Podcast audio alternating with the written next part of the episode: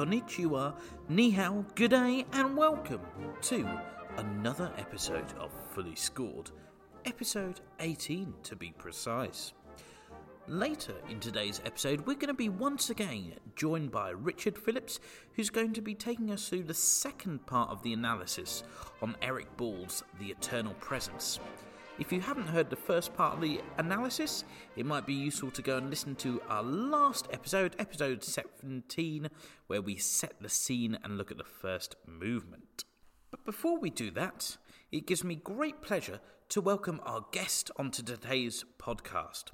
Our guest today is at the absolute forefront of music writing for the Salvation Army and is a real innovative composer, and also works as the senior music producer for the USA Eastern Territory. I'm, of course, talking about Dorothy Gates.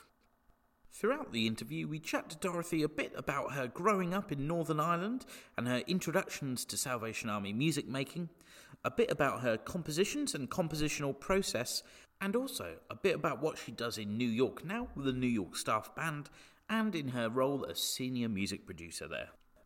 We were also joined momentarily by a very special guest, Dorothy's dog, who came to say hello, and I should just mention is a big fan of Fully Scored. As always, I do hope that you enjoyed today's episode. Now it's time to head over to our interview. Well, thank you so much, Dorothy, for joining us today uh, on Fully Scored. Thank you for giving up your time. Thank you. Thank you for having me. Thank you for asking. It's a pleasure. And so, over the next few uh, moments, we're going to be chatting a little bit about your life, your trombone playing, and of course, your compositions. And uh, really looking forward to sort of picking your brains on a few different things as we chat. My first question for you, going to go back in history a little bit. Uh, can you tell us a bit about where you were born and what your first connections with the Salvation Army were? Well, I was born in Belfast in Northern Ireland, and um, my mom and dad were officers at the time. Um, they were assurance officers. They were stationed in, in Northern Ireland when I was, yeah, obviously when I was born.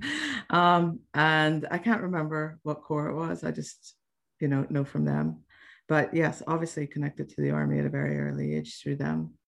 Great. And uh, where were the first sort of musical interactions you had? Were they from an earlier age or did they come sort of later in your teenage years?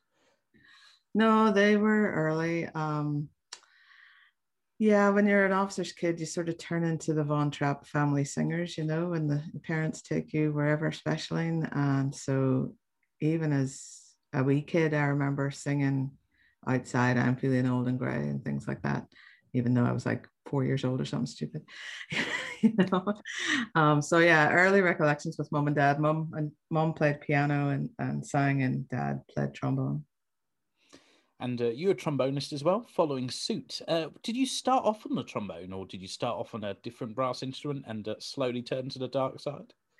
No, I always was in the dark side. Uh, um, I think my dad he practiced a lot. He was studying for his you know his letters ltcl and all those sorts of things. And um, so he would be practicing every night. And it got to be that i wouldn't go to bed until i got to play a note out of dad's trombone. Um, at least that's what my mom and dad have told me over the years. And uh, so it was always the trombone for me. I started on the trombone. My dad started me and then as you might imagine that sort of went downhill really quickly for father and daughter to be uh, teaching each other so. Oh him teaching me. And uh, other than your parents were there any other sort of real uh, people in your life that had a real musical influence on you? David catherwood and, and tom norton uh, YP band leaders at belfast temple obviously with David, it was a sort of a twofold thing that the influence of because he was at Queen's University at the time studying. So he was writing things and we were singing them and in singing company and playing them in the YP band. And so I just started to love his harmonies um, and just the sounds that he was making just were fascinating to me. They're just really beautiful. Fantastic. And uh, so my next question, we will talk about your composition a bit more in depth later in the interview. But uh, when did your interest first get piqued in composition? Was it around the same time that you were starting the trombone, or did that come later? It came later. Um, it actually, I I think it probably came in early teenage years. Um, I wasn't very talkative. I, I find uh, conversing like this sort of like a little uncomfortable. And so, a way for me to get feelings out whenever I, you know, got dumped by a boyfriend or whatever, I'd turn to the piano um, and just start playing away, whatever and then start writing songs. But I think the first thing I actually did was a trombone quartet um, on Knowing My Feelings um, for David O'Mo McCatherwood and David McCauley and myself. We were in the YP band together and we, we did this little trombone quartet. And that, yeah, that was the first thing I arranged. So, uh, was your ultimate goal to have a career in music, or was there a particular moment where that sort of sparked into your mind that, oh, you know, this is something that you want to do? I think it, it became very obvious to me when we were doing, you know, picking A levels actually, uh, based on your O level results, um, that there was really only two things, well, three things I was sort of all right at. And that was music, French, and art. And uh, those were the days where you, you could uh, you could do as little as two A levels, or you could do as many as four if you're a real brainiac. I started out with three and discovered that the French was really getting quite taxing. So I dropped French and just did music and art. And consequently, I, I had no idea which of the two I would do. I, I loved them both. And I applied to art college and I applied to university for music and I got into both. And so I still had to make the decision. I was kind of hoping the decision would be made for me, but I had to make the decision and, and ultimately went with the music. And uh, do you still sort of paint, or was that not your specialism in art? Was it sculpture, or do you? No, sort of... it was it was painting. Um, haven't painted uh probably in a good ten years, but you never know. Might rear its head again. Yeah. so you went on to study music. Then, can you tell us a little bit about that time studying and? Uh, you know what what that experience was like and some of the key things that you picked up during that time i went to queen's university in belfast and studied composition with Kevin Volans, who's a South African composer. He brought writing alive for me in a way that no one up to that point really had. His music was so fresh and new to me, and it was so rhythmic. And so he had us study um, Stravinsky and Stockhausen and, and various other people. Rhythm became something that I developed a fascination for, and I put that down down to him. So now you're based out in New York. Perhaps you could tell us a little bit about, uh, you know, how you came to be journeying across the pond and, and when that was. So at the end of Queen's, I won a scholarship to attend the University of Michigan for a year as an exchange student uh, in composition.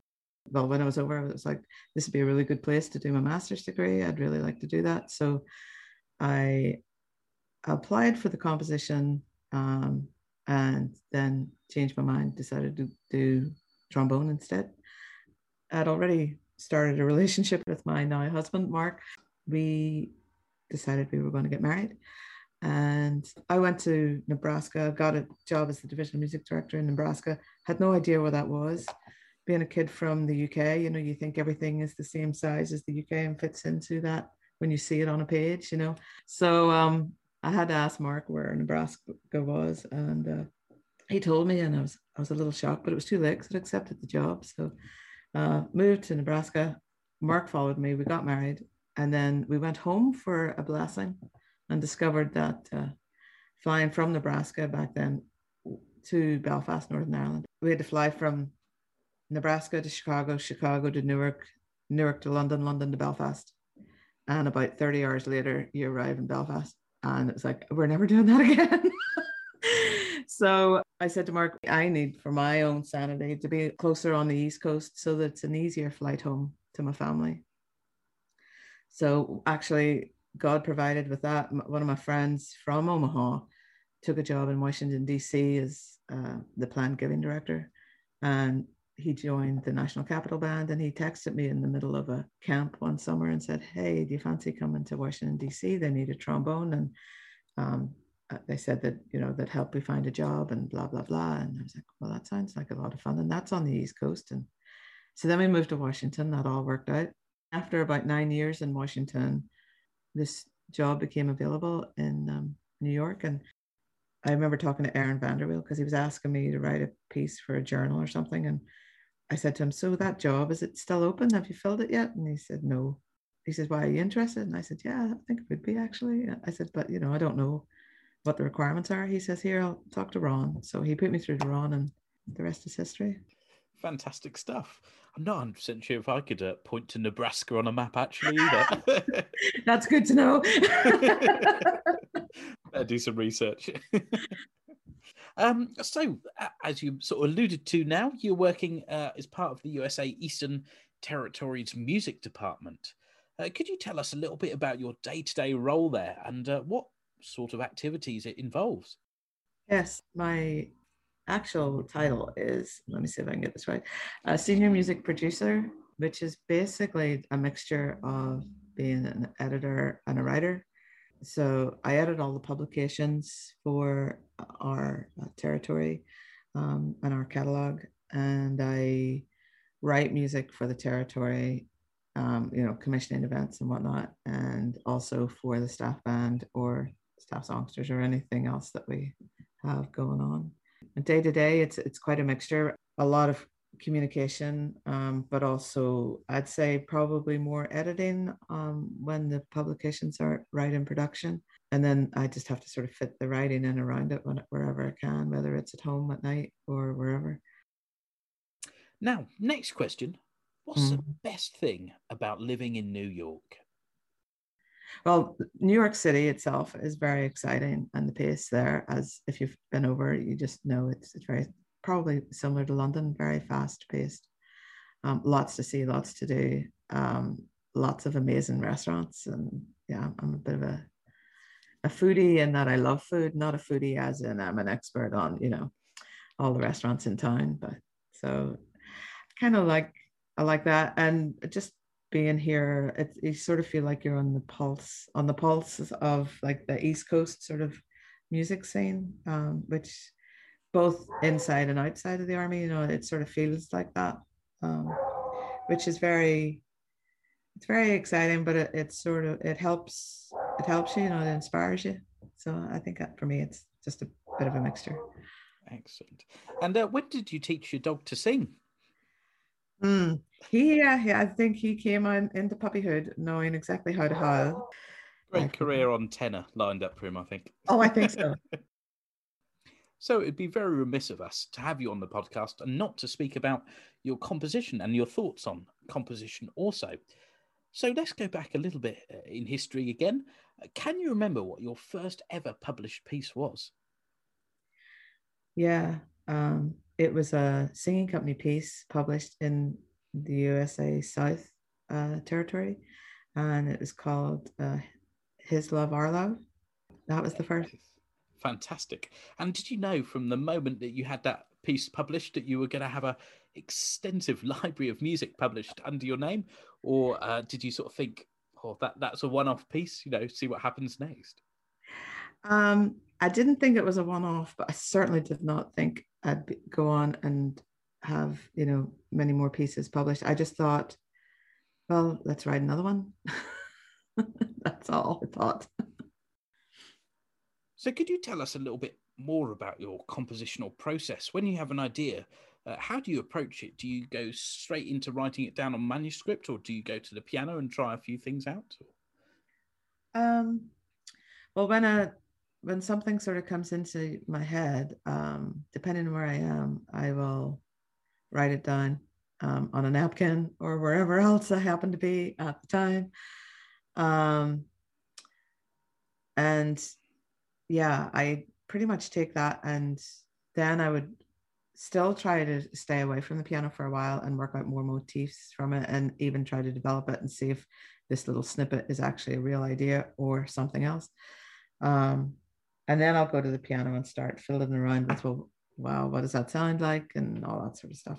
Um, but I suppose my the real process is more um, from a standpoint of being asked to write something um, on a specific sort of, you know, piece.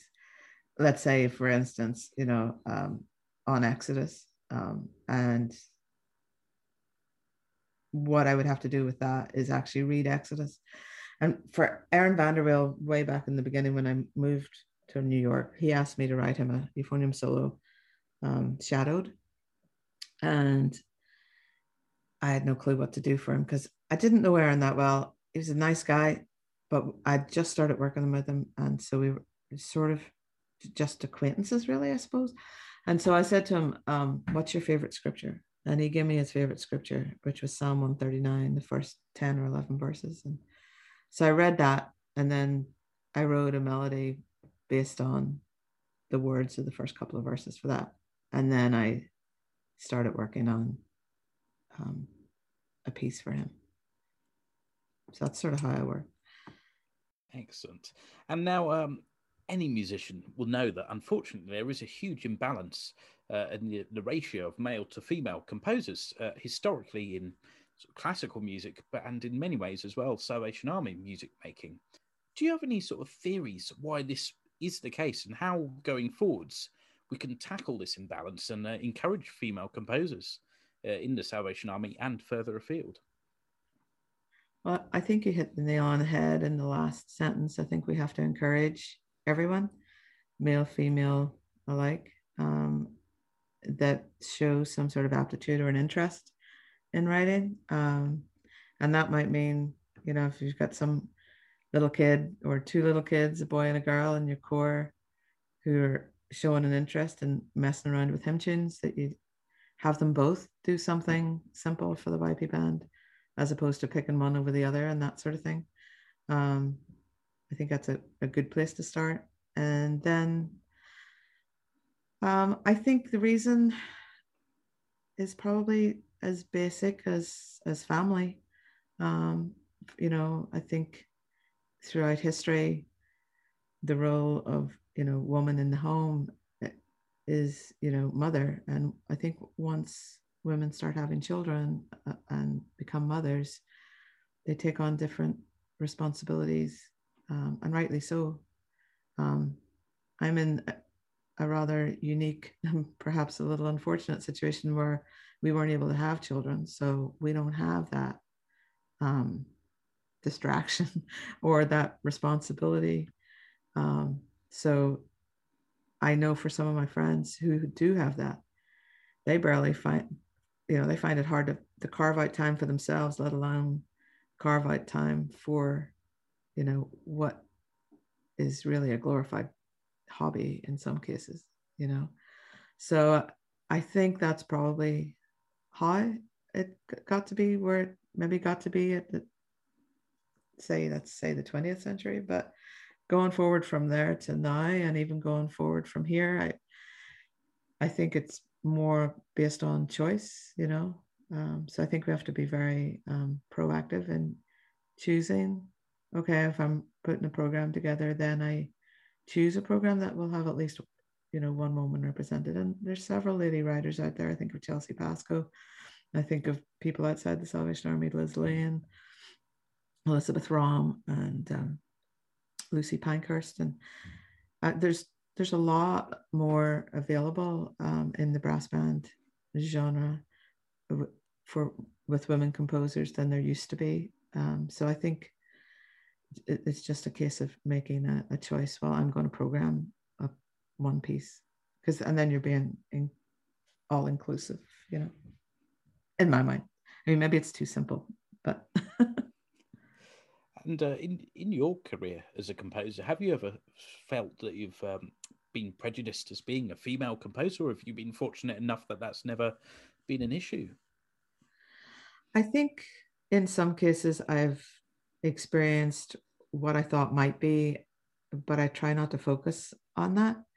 I think to focus on that sort of lessens the craft that you have and making something about you know yourself or your gender um, takes away from who you are as a Christian and who you are as a person. And so I try not to go down that road. Um, I won't say the road doesn't exist, but I, I try not to go down it. And uh, talking about inspiring and encouraging that next generation, is there any um, advice that you'd give to any composers out there that want to, you know, write like Dorothy Gates? I'd say study. and perhaps study with Kevin Volans, um, which is probably impossible.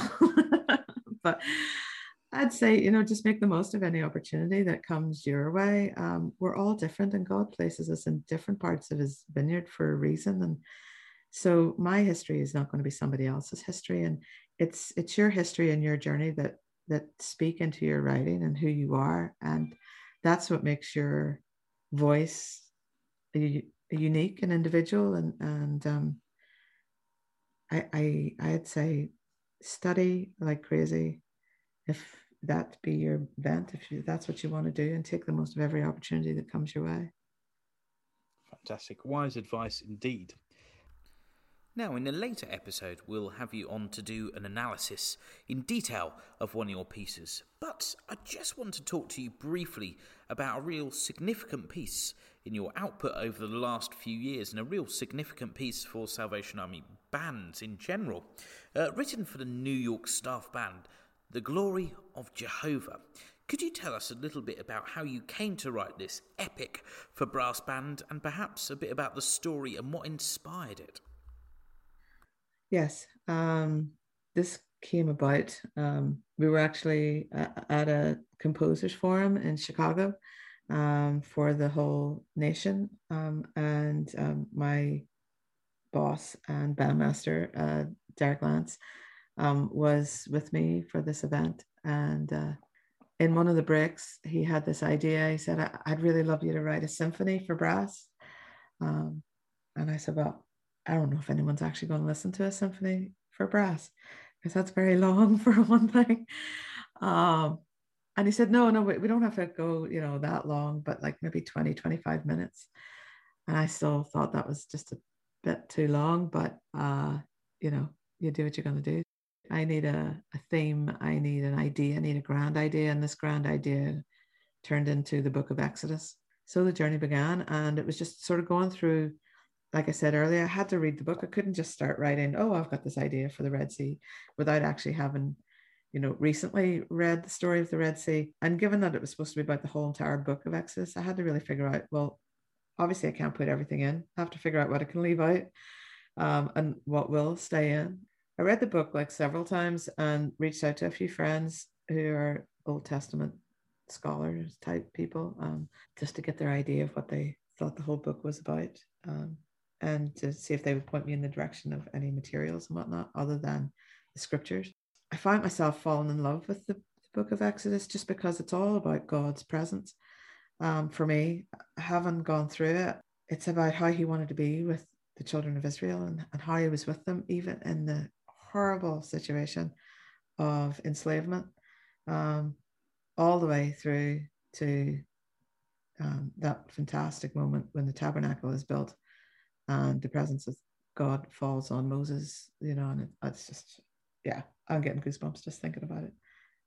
Uh, that's what inspired me. That's what, that's where the inspiration came. So the, every movement, there's five movements, um, and every movement is based on something about God's presence in the book. Does that give you a good overview?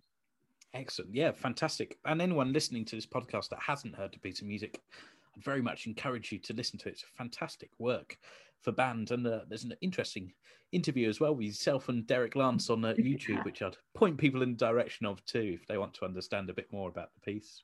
Got a final few more serious questions before we move on to our quirky quickfire section. Uh, is there a piece out of everything you've written that you're particularly proud of writing?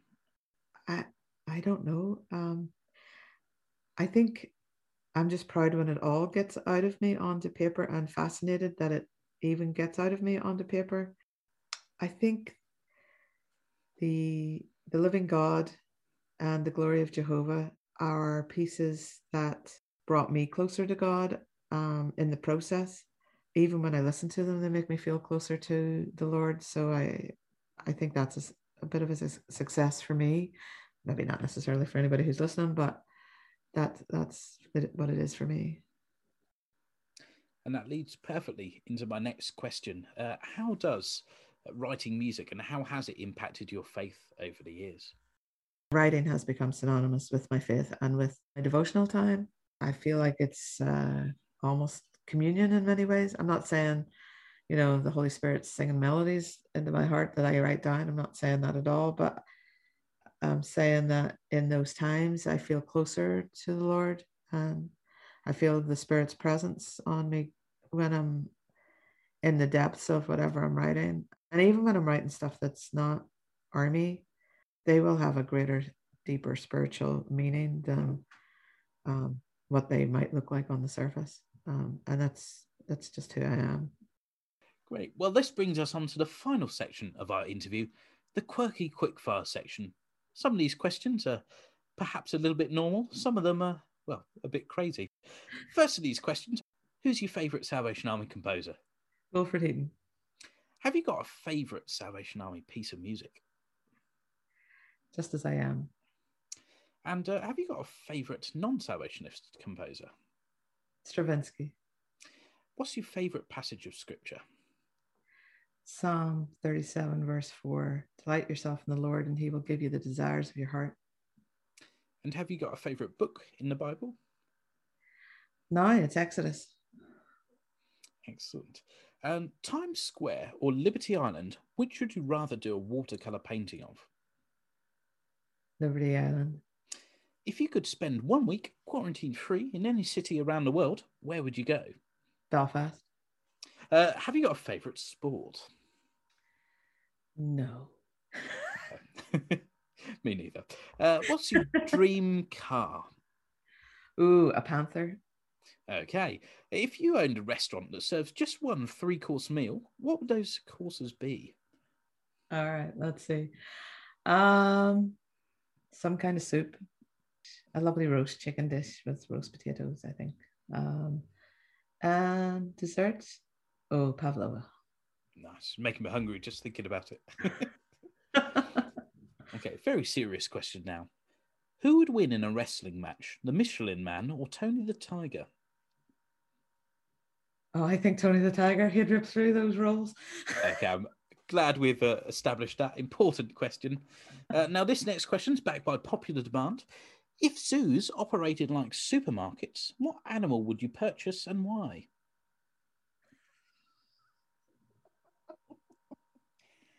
I would purchase anything on the perimeter that was uh, vegetarian.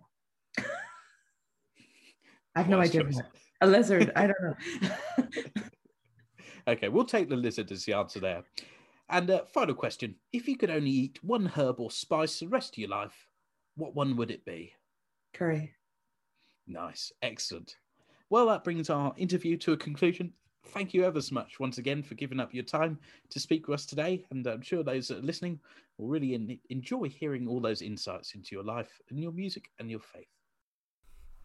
Yes, thanks again, Dorothy, for giving up your time to join us. It was really great to speak to you, and we look forward to hearing an analysis from you in a future episode. Now, as I said at the beginning of the podcast, it's time for our second part of the analysis of Eric Ball's The Eternal Presence. Once again, I'm grateful to have been joined by Richard Phillips, who's going to talk us through the latter half of this piece. Just a quick reminder if you haven't heard the first part of this analysis, jump back into our previous episode, episode 17, to hear our conversation uncovering the first movement of the piece there.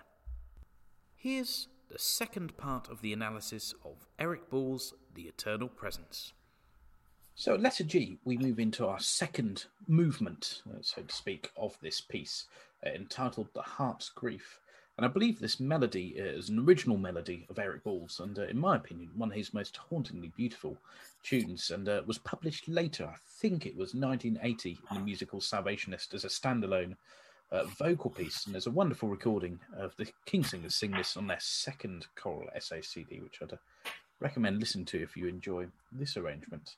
But Richard, could you talk us through how uh, Eric Ball harmonises this tune, and perhaps a little bit about about the melody at G?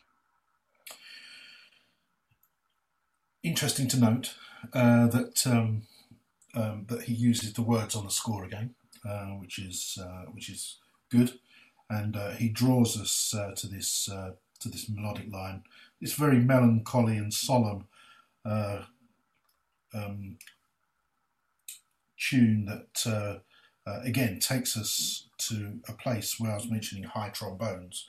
Well, this tune goes up to a, a top beat, and uh, and a trombone played well really kind of sings in that area. Um, four trom- five trombones required, so you need a five trombone section if you want to play um, the purest version of this, and uh, it's cued in the baritone um, if you don't have five. Um, but uh, yeah, here's the here's Eric's original tune, beautifully harmonised. Uh, nothing surprising here in terms of no outrageous harmonies. Um, it would be a standard harmony. Um, it's marked to be uh, conducted in two. It's uh, it's a minim beat uh, that allows the music um, to flow um, and not be encumbered by crotchet beats. Um, so there's a there's a kind of a smoothness that's required um, in the presentation of this uh, legato and a connectivity. Um, halfway through the tune, uh, the horns, and this is where I mentioned earlier this was coming, uh, where the where the trombone does go up to a top beat, the solo horn is doubling that, and uh, they are like I said they are so well blended these two instruments that uh, you would barely you would barely hear the horn if it was done right. So it's a beautiful tune. Basses come in, double B rather than an E flat bass because of the depth and the warmth that uh, a double B has. And uh, you can see there that the double B stays low, and, and that's a good sign of um, solemnity, warmth uh, within the presentation of a tune. Um, so that's uh, that's another little technique that uh, that Eric uses there.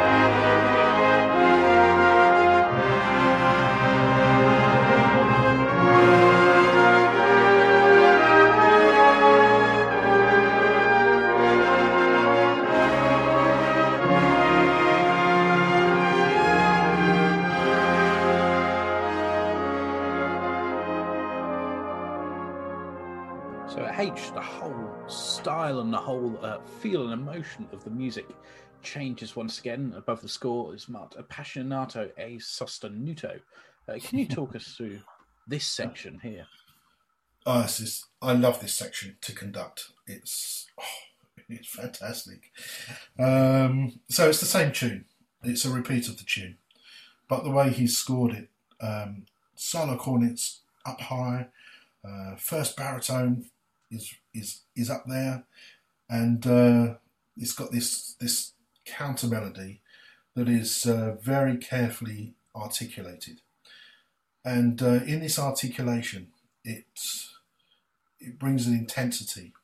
So when you have when you have two quavers slurred, followed by two quavers slurred, uh, da da da da da da da da da, uh, you can always highlight that slur by shortening the quaver, the second quaver, and that's what I was asking uh, the bands to do when I was when I was conducting it, and it, it does have a more uh, aggressive feel, and it brings a bit more passion to the whole thing. Um, but the the range is the is the is the key here. Uh, high solo cornets, high baritone, um, middle range for uh, uh, horns and baritone, back row cornets. So they've got uh, a good kind of range of the of the tune here, uh, which they can really push through.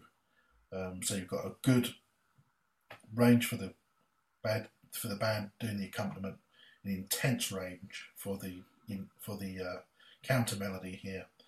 And uh, again, Eric's scoring is immaculate, and um, it's fantastic. And you can really kind of build the music and shape the music as you wish here. Um, and again, the same thing. There is a high point. Uh, this is the last, starting the last three bars of page thirty-five. Um, that is the high point where the uh, where the flugel on the second cornets came in before. So again, a point to uh, to bring out there. The whole music is leading to that middle few bars before again it uh, begins to subside. Um, uh, bars before I. So, and again, there's a big shaping moment for the cornets. Uh, the second bar of page 36, that uh, A natural to the G, a beautiful moment. And uh, because again, it's it's tense. The uh, the A natural is not part of the um, of the G minor chord, uh, which we're we're sitting on at that point. Um, so it's beautiful uh, suspension there and lovely shape to that. And so there's a there's a real kind of uh, yearning here for maybe wanting to uh, to tread a better path from the subject. The um, when we hit letter I, um, we're still getting long my imprisoned spirit. Uh, the that kind of reference to those words uh, are prevalent in the flugelhorn um, horn, and then first horn just at the end there, um, just to just to remind us that the conversion has not yet been completed. But uh, lovely moment, uh, lovely shape, beautiful tune, and uh, really descriptive of how the subject is grieving um, at, the, at, this time in the music. Absolutely beautiful movement. That's some stunning music. Oh, and, uh, you're absolutely right about the range there. Just looking through the score, I haven't noticed a, the first cornet part and the flugelhorn both on top B flats yeah. through the middle there. Pretty, uh, Good, pretty unique. um, so, yep, as as you said, then we have our third iteration of the the ethereal theme. And uh, does this differ at all from the first two times that we've heard it? Um, are you trying to? Tr- no, I don't think so. Well, it, it's the same as the first time, I do believe. But again, Mark triple piano uh, and on a diminuendo. So uh, quadruple piano is the dynamic uh, before we start the last movement, which is that's Tchaikovsky dynamics. Uh, that's the kind of thing you'd see when you're playing Tchaikovsky. So the third movement, uh, tribulation. And it says next to this, uh, here it quotes the passage from Scripture, John 16, 33. We start off with the basses and euphoniums playing uh, rather jumpy melody. It almost makes you feel a bit seasick looking at that. Uh, but could you talk us through what happens in this section and uh, what the meaning is behind the uh, title Tribulation? Well, the, the, the verse of scripture uh, is uh, is I have told you these things so that in me you may have peace. In this world you will have trouble, but take heart. I have overcome the world and so this this really um, is the the, the the, struggle of life, um, and uh, so it's it's interesting that it's uh, one in a bar. So yeah, you're right. It's it's a very kind of uh, jumpy melody in terms of there's lots of uh, lots of intervals here. Um, but what's important here is um, is that this tempo absolutely stays rock solid. Quite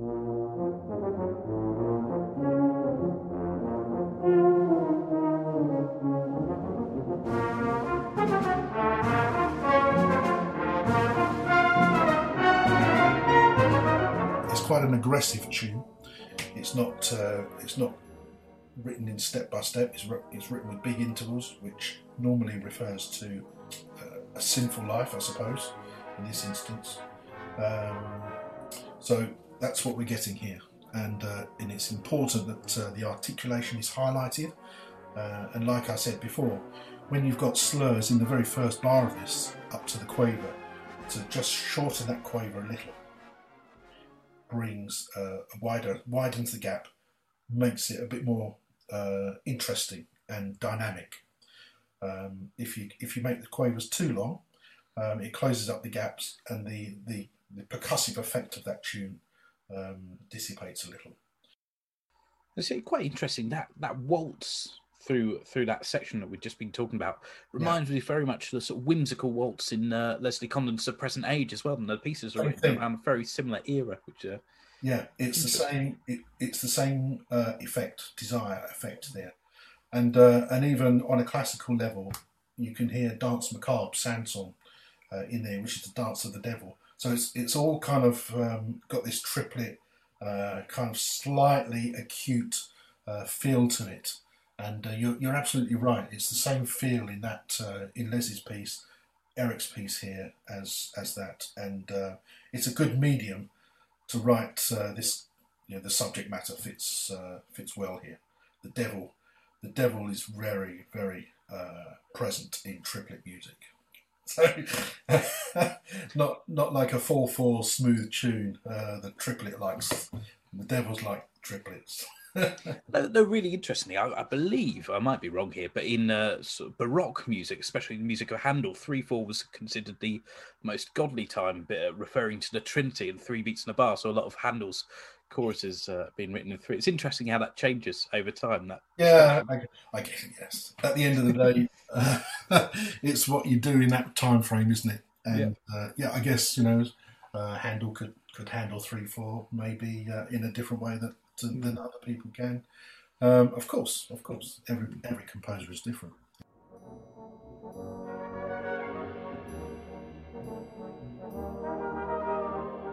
We get to K, and we have this trombone trio. Uh, slightly menacing, but uh, the shaping of this uh, of this trombone trio is interesting. Whilst there are long notes in the third and fourth bars, that gives a uh, an arranging opportunity for something else to happen when the music is static, and that's uh, that is a quite a common compositional technique. Is that when the tune is static, there's something else that goes in that place.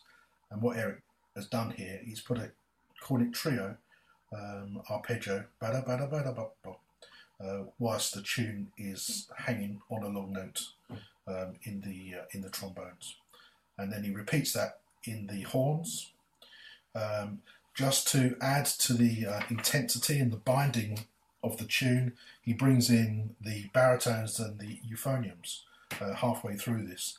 And those kind of long notes uh, that are uh, very much absolutely as long as they can be, um, they bind this whole thing together, makes it a more homogenous piece of music. So, letter L. The trio is repeated in the cornets, um, doubled in the trombones, and I said to you about these uh, these triplets. Here they are again in the uh, euphonium. You, you can hear the syncopation um, through the shape of those triplets. So you have the first three triplets um, descending, the second three descending, but it's in 3 4.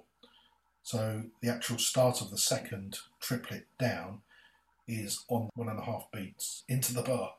Um, so it creates its own syncopation. Um, although it's not marked, you'd say play as a triplet. Da da da da da da. Okay, and that brings excitement. It brings dynamic uh, interpretation to the piece. Although it's quiet, marked piano can still get that excitement. And again, the same thing's happening. It builds up again. Next dynamic, four bars later, mezzo piano. Uh, same uh, triplets coming on this time in the baritone. And then we get through the horns, same thing again. The music is building, the texture, the harmonic texture is getting higher. Euphoniums, baritones quite high, uh, and, and, then uh, horns quite high. Um, and so it's driving up to a massive moment at uh, letter M, which is very exciting. Um, the triplet figure that uh, um, that is being now played in the solo cornets is higher soprano as well. Um, again, this this inbuilt syncopation against this tune makes it very exciting, and uh, it's it, it portrays a kind of an overwhelming, all-consuming. Um, there's no place for God here kind of feeling uh, within the subject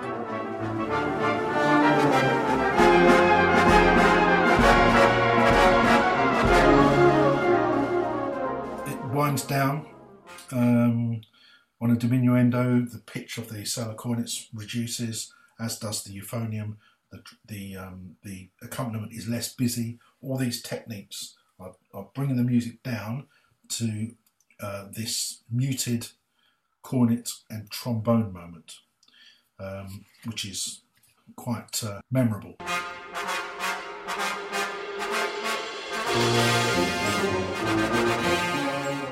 got to make sure this rhythm is really uh, absolutely solid here, and it's aggressive, and it's angry, and it's not right with the world.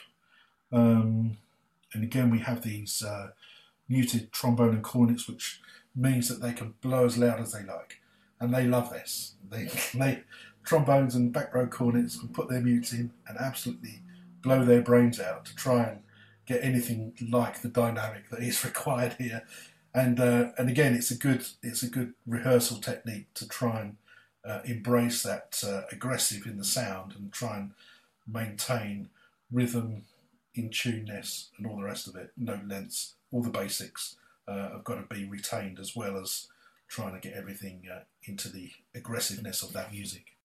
That leads us on to uh, letter N, where we get the original theme. This is the recapitulation of the of the movement almost, and the bass is like the beginning. Uh, have this uh, pointed tune, and uh, the the aggression is the accompaniment.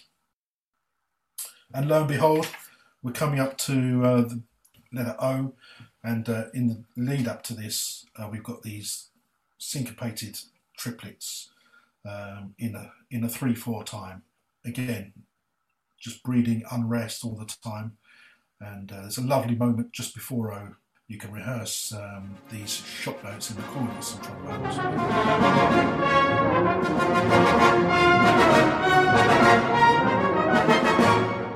And then this last one, that gap in there is sounds like an eternity, feels like an eternity. There's always people trying to rush in there. Uh, but uh, it's a fantastic uh, place to, to rehearse band ensemble. So, letter O, um, amidst all this turmoil that we've just had, the anger and the aggression, we uh, hear in the solo cornet part this hark to the original melody, uh, still, still with thee coming back, and the music starts to transition. Uh, could you talk us again through through how the music uh, changes from chaos to order? Yeah, this is uh, after this fantastic moment. Um, we get these still, still with thee, and it's like it's like just just your father tapping you on the shoulder and saying, "Look, son, you can you can throw a fitty, you can you can shout, and you can. Uh, I'm still here. You know, I'm still here. I'm still looking after you." And uh, there's there's a kind of a calmness about that and a reassurance about that. And this is exactly what this what this poem, this uh, this moment is at letter O. We've still got those triplets going through in the first baritone. It's still there, so we're not completely uh, consumed um, by this calmness yet. Um, and the trombone trio is still there, but overridden by this beautiful tune, "Still, Still with Thee," and these words prevailing through this uh, through this line. This is again, this is a, a good technique from Eric that he's taken what I call syncopated quavers. Da da da da da da da da da. Uh, he's he's put the name, the same number of quavers in the bars, but what he's done is he's changed the shape. So there's a kind of a, a reduction of the of the aggressive syncopation to a smoothness in that line that he, that he uses to transition from uh, um, aggression to to you know a, a, more smoother part of the music. We're heading for submission. We're heading for one with the spirit. So again, we get to the another transition is a slight accelerando here. Uh, the the music is far more linear now. Um, no gaps. Those those have gone. Um, and in the, in the melodic line, and this is throwing the rhythm around between horns and cornets, uh, one note up or one note down, um, just building up to a high B flat in the solo cornets. Um, and again, it's words that you can apply still, still with there.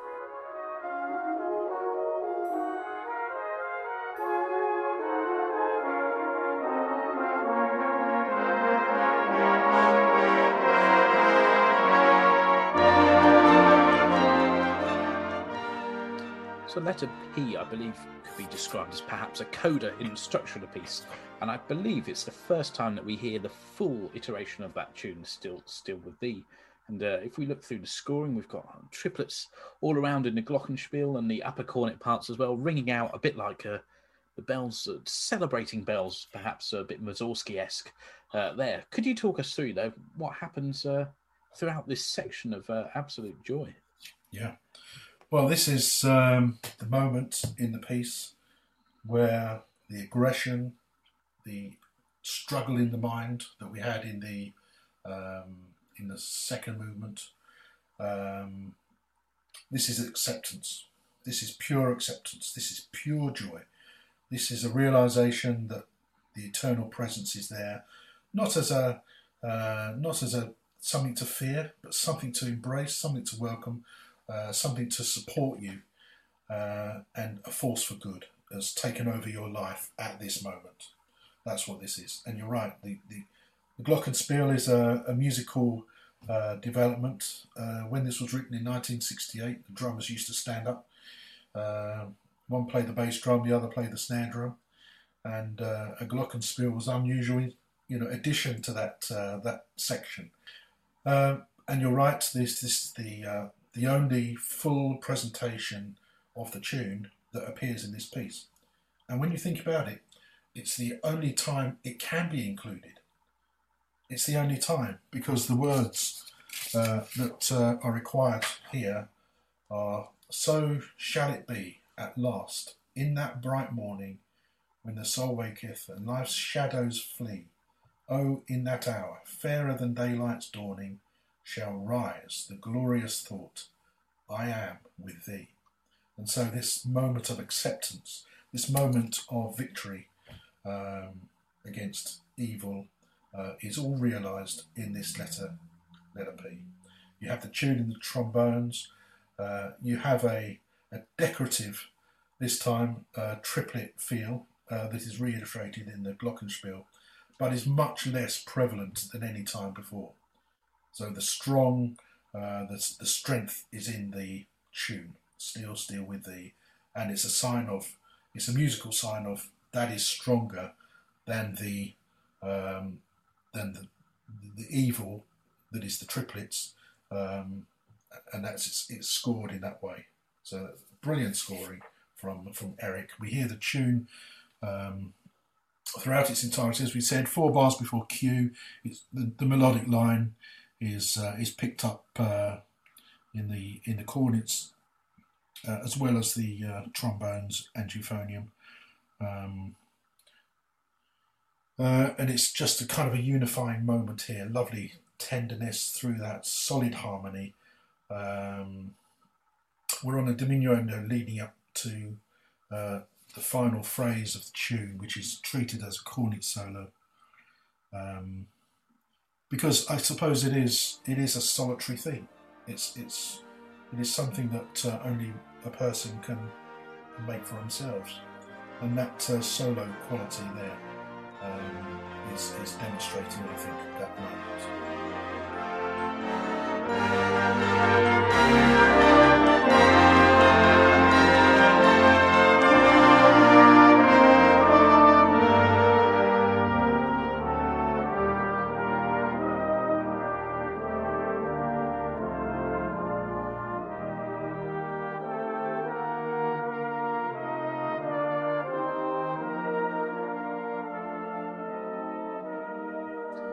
So the final section, sort of letter R through to the end, uh, builds up here with these strong uh, crotchet chords. So we almost sort of think the music's going to be building for big traditional brass band, uh, all guns blaring sort of ending, but then the music just fades away. Uh, could you talk us through perhaps why why it fades away and we don't have that traditional big blaring ending and just how it all treats treats this uh, conclusion to the music? Yeah.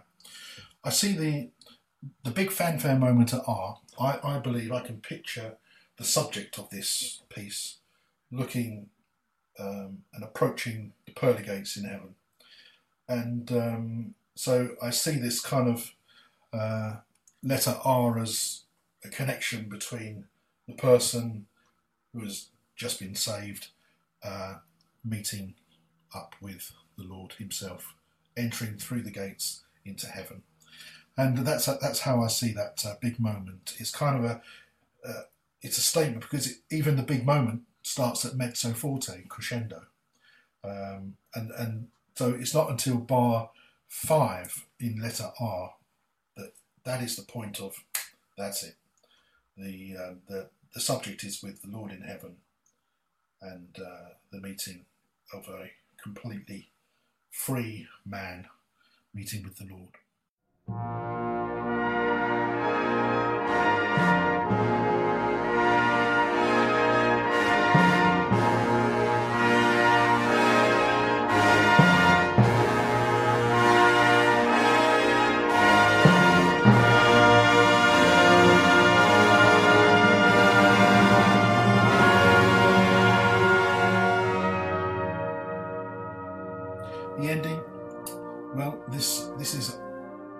See as the uh, the Lord and the subject just walking into heaven, um, and the onlooker, the listener, is standing at the standing at the gates, just watching them go into eternity.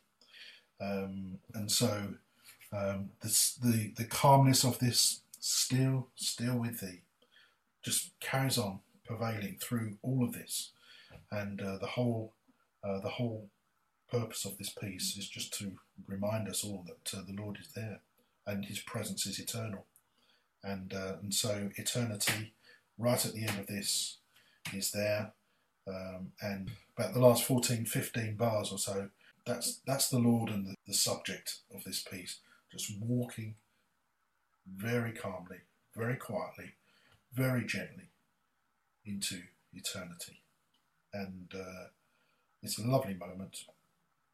And the ending, um, it's a pianissimo ending. This is a, a very reflective ending.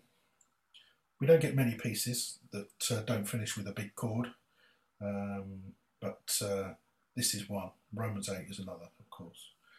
Uh, but um, this is a just a kind of a, a drifting off into eternity. It's, it's just leaving this this this this place called Earth. It's leaving everything behind, and it's walking uh, with the Lord. Um, and that's how that's how I see it. It's just uh, the cornets and the trombones just standing very static on that chord, still with thee. You could you could put those three words to the uh, to the last four bars of this tune. Still with thee. Still with thee. And that's how it finishes. Beautifully reflective and uh, a beautiful moment.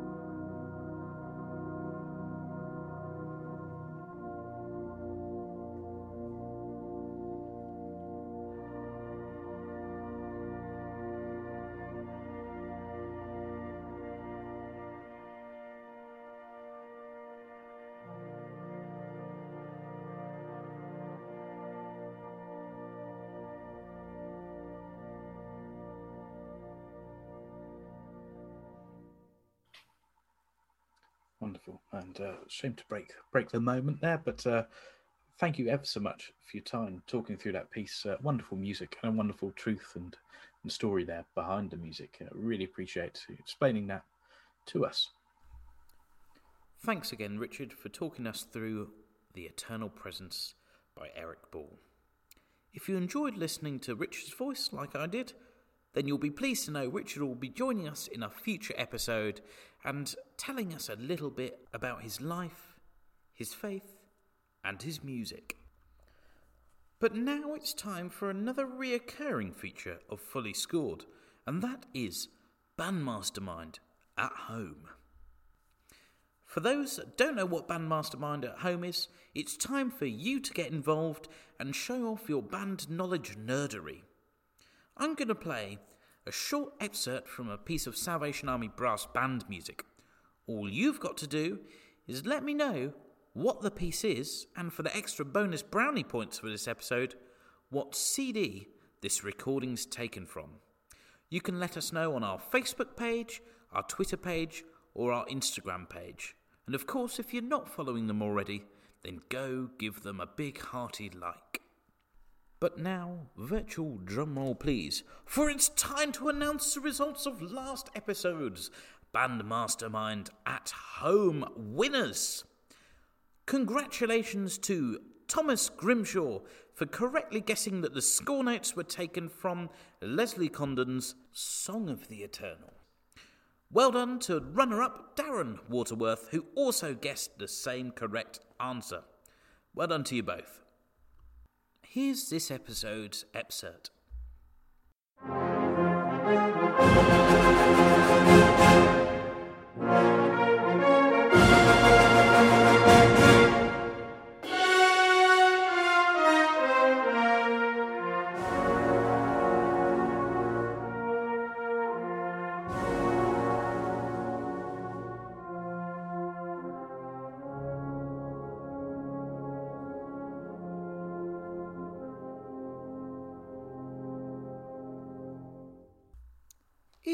Think you know what that piece is, then drop us a message on our Facebook page, Instagram page, or even our Twitter page. If you're the first or even the runner up to let us know, then you'll get a mention in the next episode.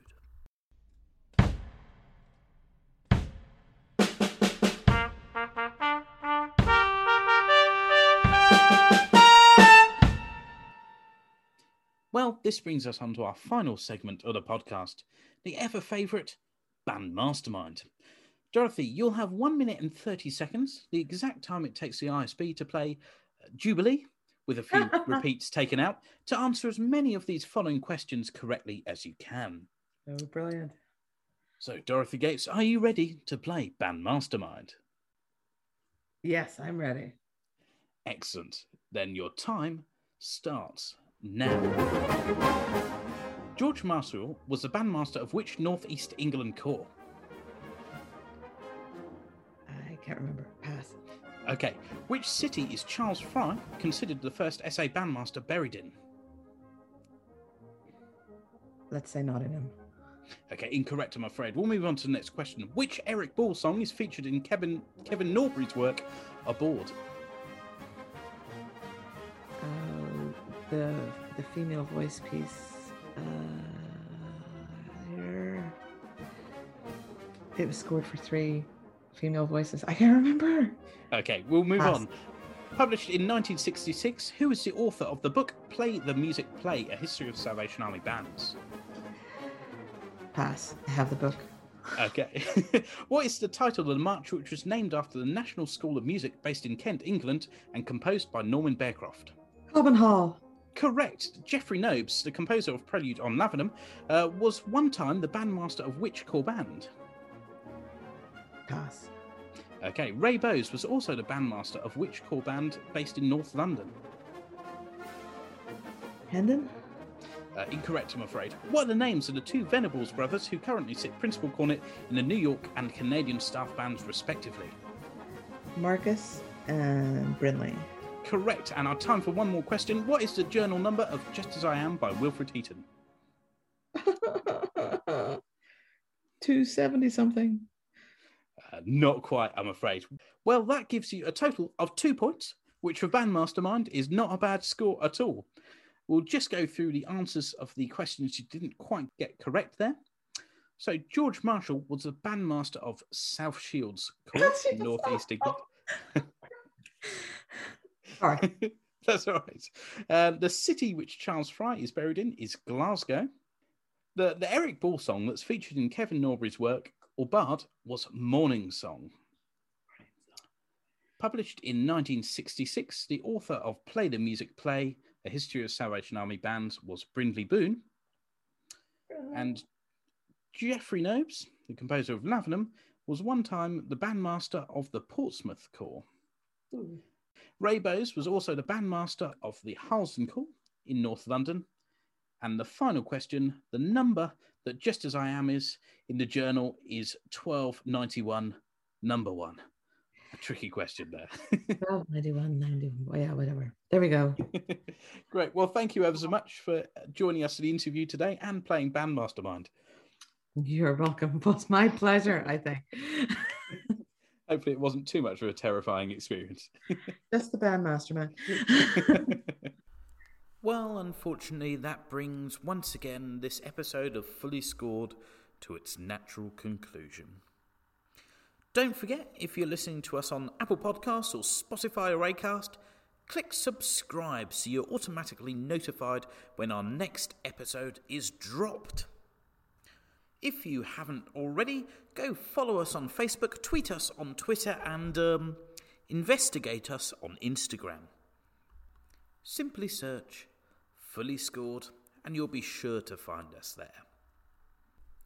And if social media's not your thing, then why not just be social and tell your friends, family, colleagues, and neighbours all about our podcast? You never know, they might even enjoy it. Thank you to all those involved in making this podcast happen. Thanks to Dorothy and Richard for coming on, giving up your time, and chatting to me. I'm sure those at home have thoroughly enjoyed hearing from you both. So thanks again. Thanks also go to Simon Gash, our producer, for spiffingly slicing all the segments together. Thank you also to you, the listener. You've done a marvellous job, especially if you've made it this far. Don't forget to feedback what you thought of this episode, and we'll see you in episode 19. Goodbye and God bless.